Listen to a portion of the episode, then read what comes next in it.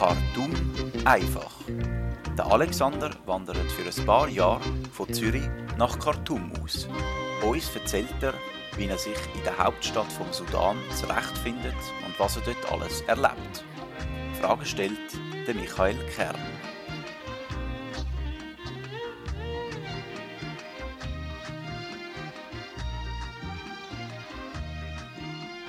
So, es freut mich ganz besonders, heute wieder mit dem Alexander zu reden.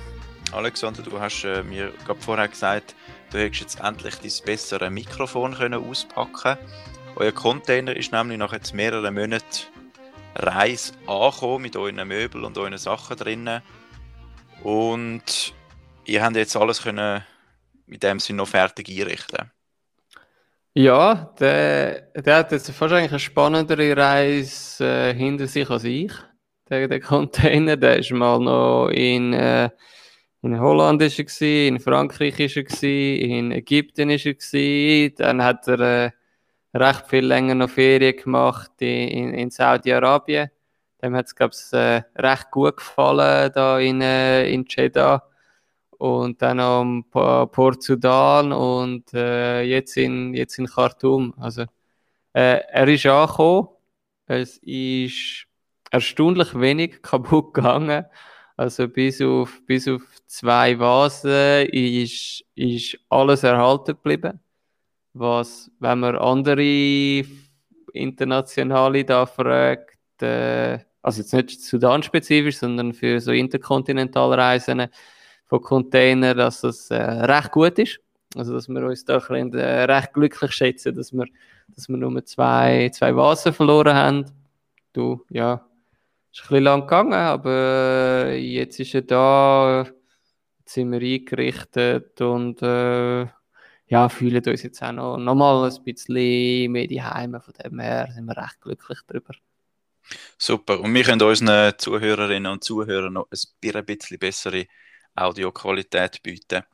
Wir haben jetzt letztes Mal ja über Inflation geredet, über die wirtschaftliche Situation im Sudan und dann auch noch ein bisschen über die Nahrungsmittelpreise und haben gesagt, wir reden heute ein bisschen über das Kulinarische ähm, im Sudan. Was essen die Leute, was trinken die Leute? Und da würde es mich eigentlich als erstes interessieren, wenn man so in ein neues Land geht, dann gibt es ja manchmal, dass man es irgendwie nicht so gut vertreibt, wenn das Essen viel anders ist als, als bei uns. Wie ist das bei dir gewesen? Hast du, hast du die Umstellung gut durchgemacht oder ist im gar nicht so ein großer Unterschied zu uns? ich muss vielleicht noch allgemein sagen, ich habe nicht äh, den allerstärksten Magen von von, und da habe ich doch ziemlich Mühe gehabt. Also ich habe am Anfang immer so ein bisschen, ein bisschen gewitzelt. Äh, ich habe da ein bisschen Diät. Also kaum habe ich es gegessen, äh, schon kommt es wieder raus.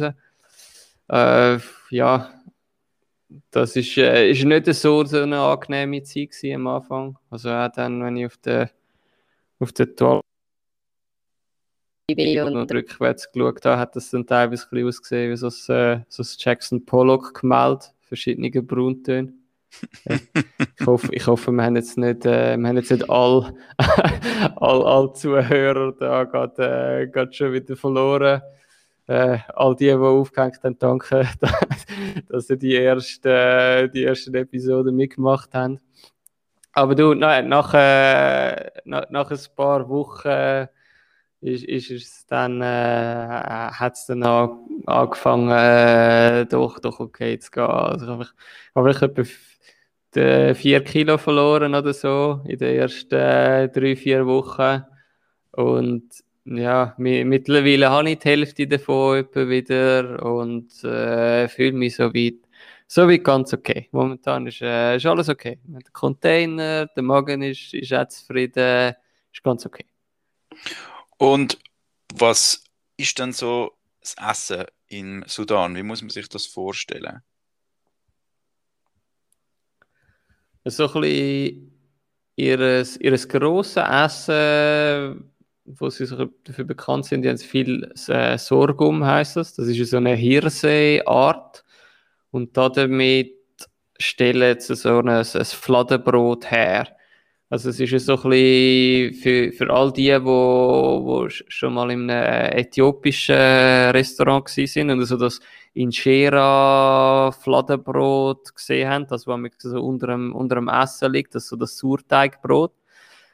Die Sudanesen essen viele so Sorghum Fladenbrot, was ähnlich ist wie das von Äthiopien, aber es ist viel weniger sauer. Also es ist ehrlich gesagt recht fad und geschmacksneutral, wenn wir ehrlich sind. Aber dafür ist es, ist es, noch, ist es noch gesund. Also es ist so, eine, so ein Hirse, Hirse-basiertes äh, Ding. Mittlerweile aber auch, auch viel haben so unser, so unser westliches Weißbrot übernommen. Aber Sorghum ist so ein das klassische Fladenbrot.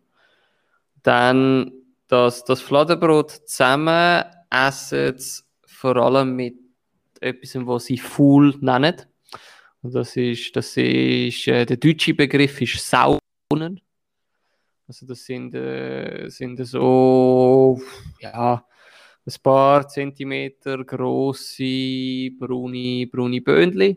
Und entweder tun sie die äh, so ein bisschen köcherle oder machen sie so einen Brei drauf.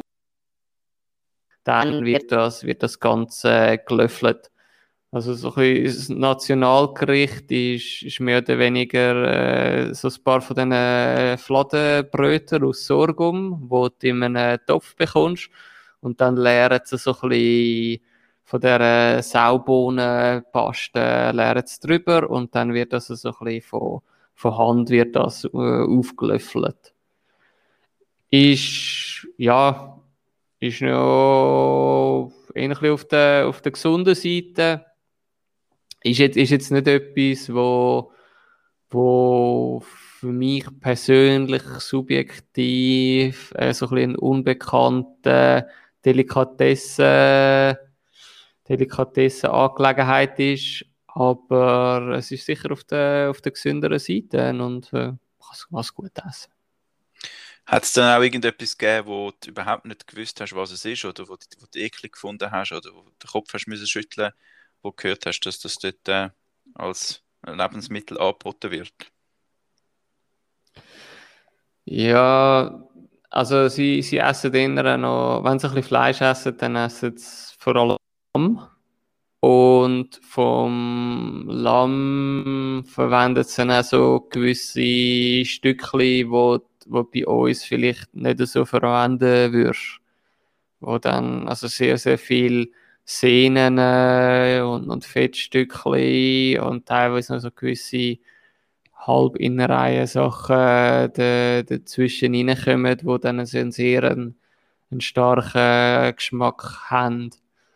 Aber jetzt also so irgendetwas, äh, weißt du, so ganz Spezielles, irgendwie, keine Ahnung, in, in China, wo da irgendwie Seegurke ist, oder in Thailand, wo es da die die Vogelspucknestli gibt oder so, so zum Essen oder irgendwelche Skorpione auf dem Spießli oder so. Da, das haben sie weniger. Das sind so klassisch auf ein bisschen, ein bisschen Hirse, ein bisschen Bohnen, vielleicht mal ein, äh, ein Bier ein bisschen, ein bisschen Saubohnen, aber da, das ist dann schon ein bisschen das, das Esoterischste, was du dir vorstellen kannst.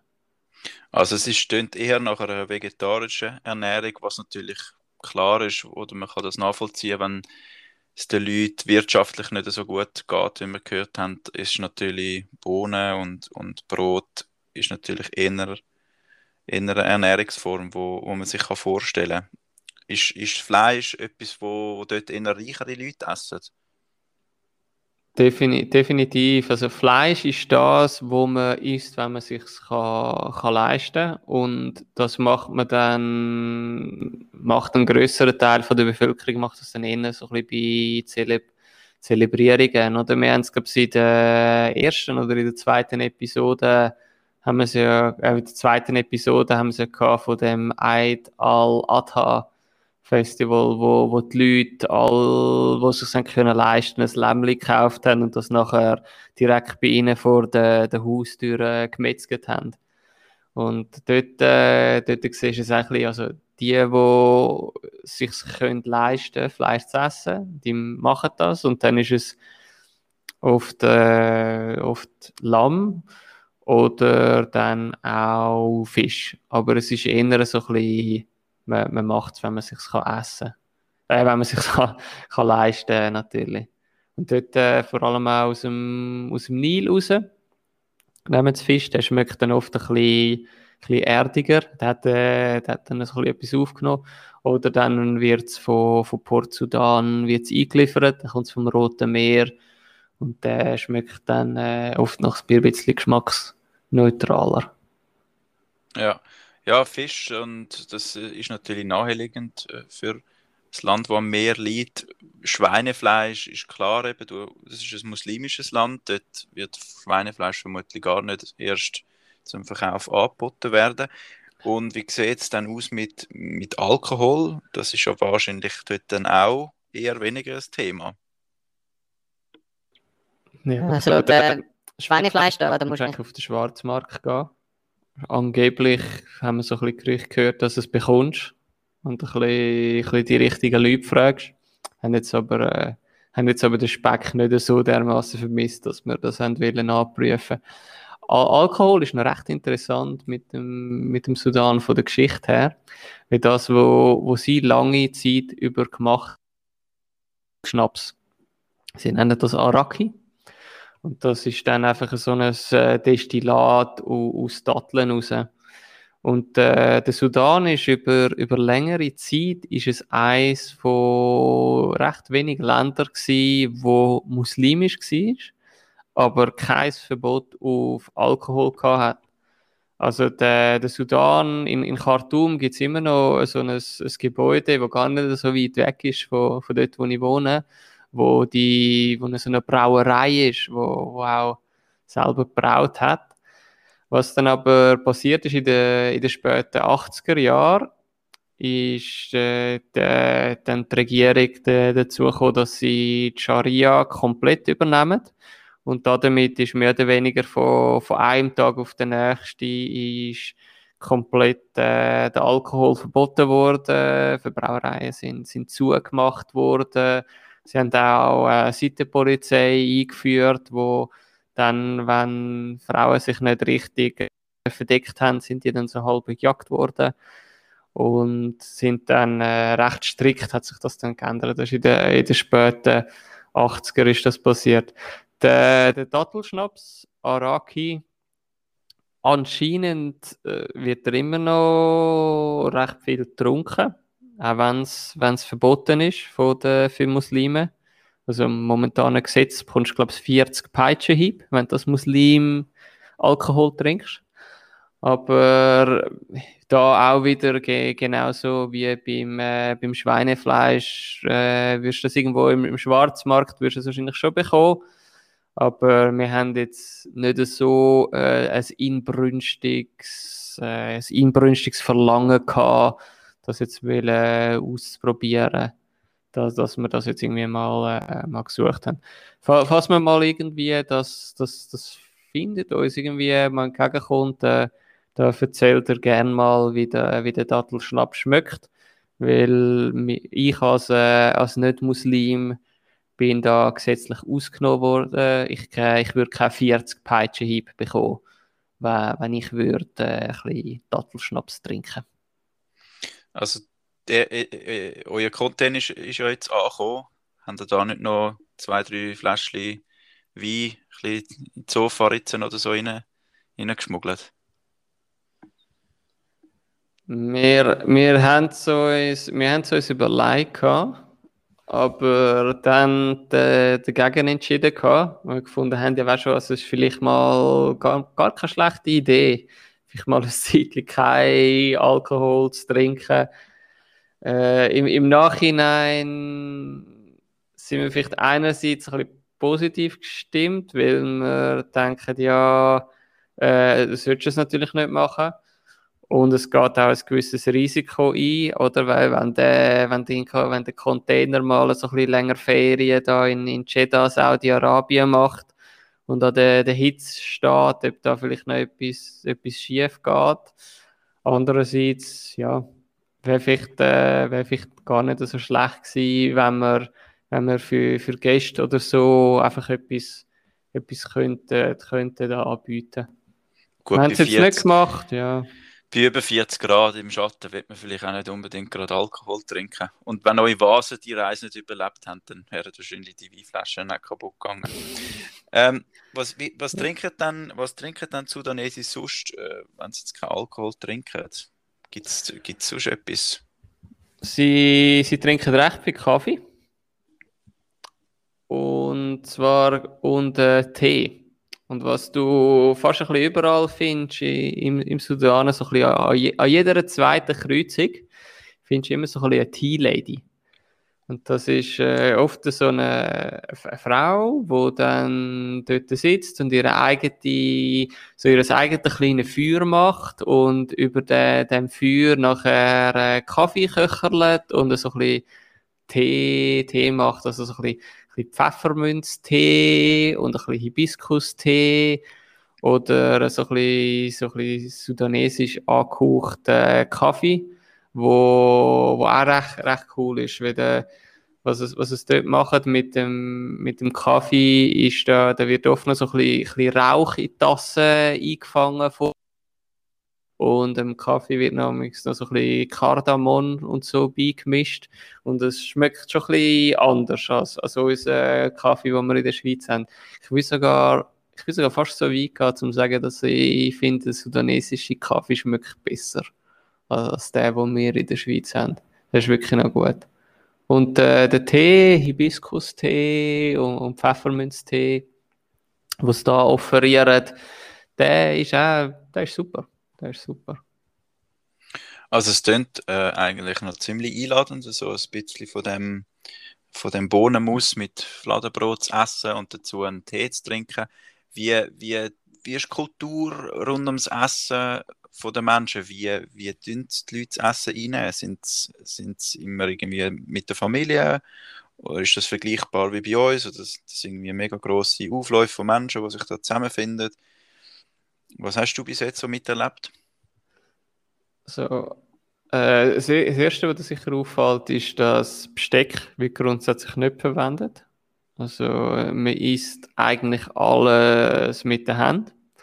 Und das Zweite ist, ist, dass man sich immer so ein bisschen als Gruppe trifft und dann Essen zusammen bestellt und das, das ist nachher in der, in der Mitte und dann langen einfach alle gleichzeitig mit der, mit der Hand rein.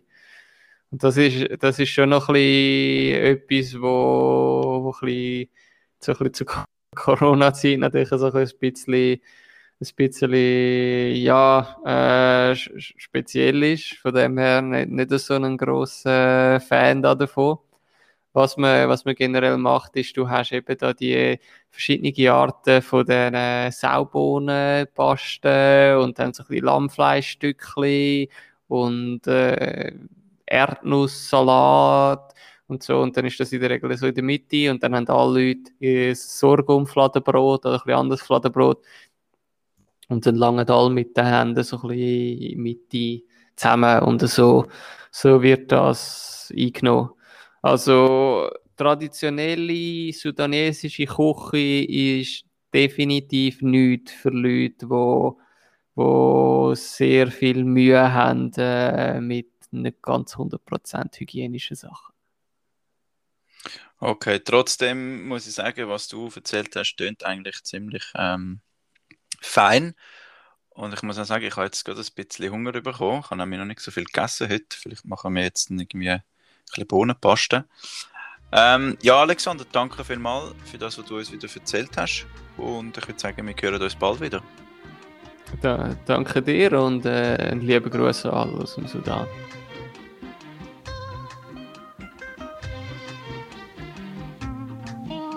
Das ist Khartoum einfach. Was der Alexander sonst noch alles erlebt, das erfährst du in der nächsten Folge. Bis dahin kannst du uns sehr gerne eine positive Bewertung hinterlassen oder uns mit ein paar Franken unterstützen. Alle Infos dazu findest du in den Show Notes. Danke vielmals fürs Zuhören und bis zum nächsten Mal. مسكين البدا يأمل مسكين البدا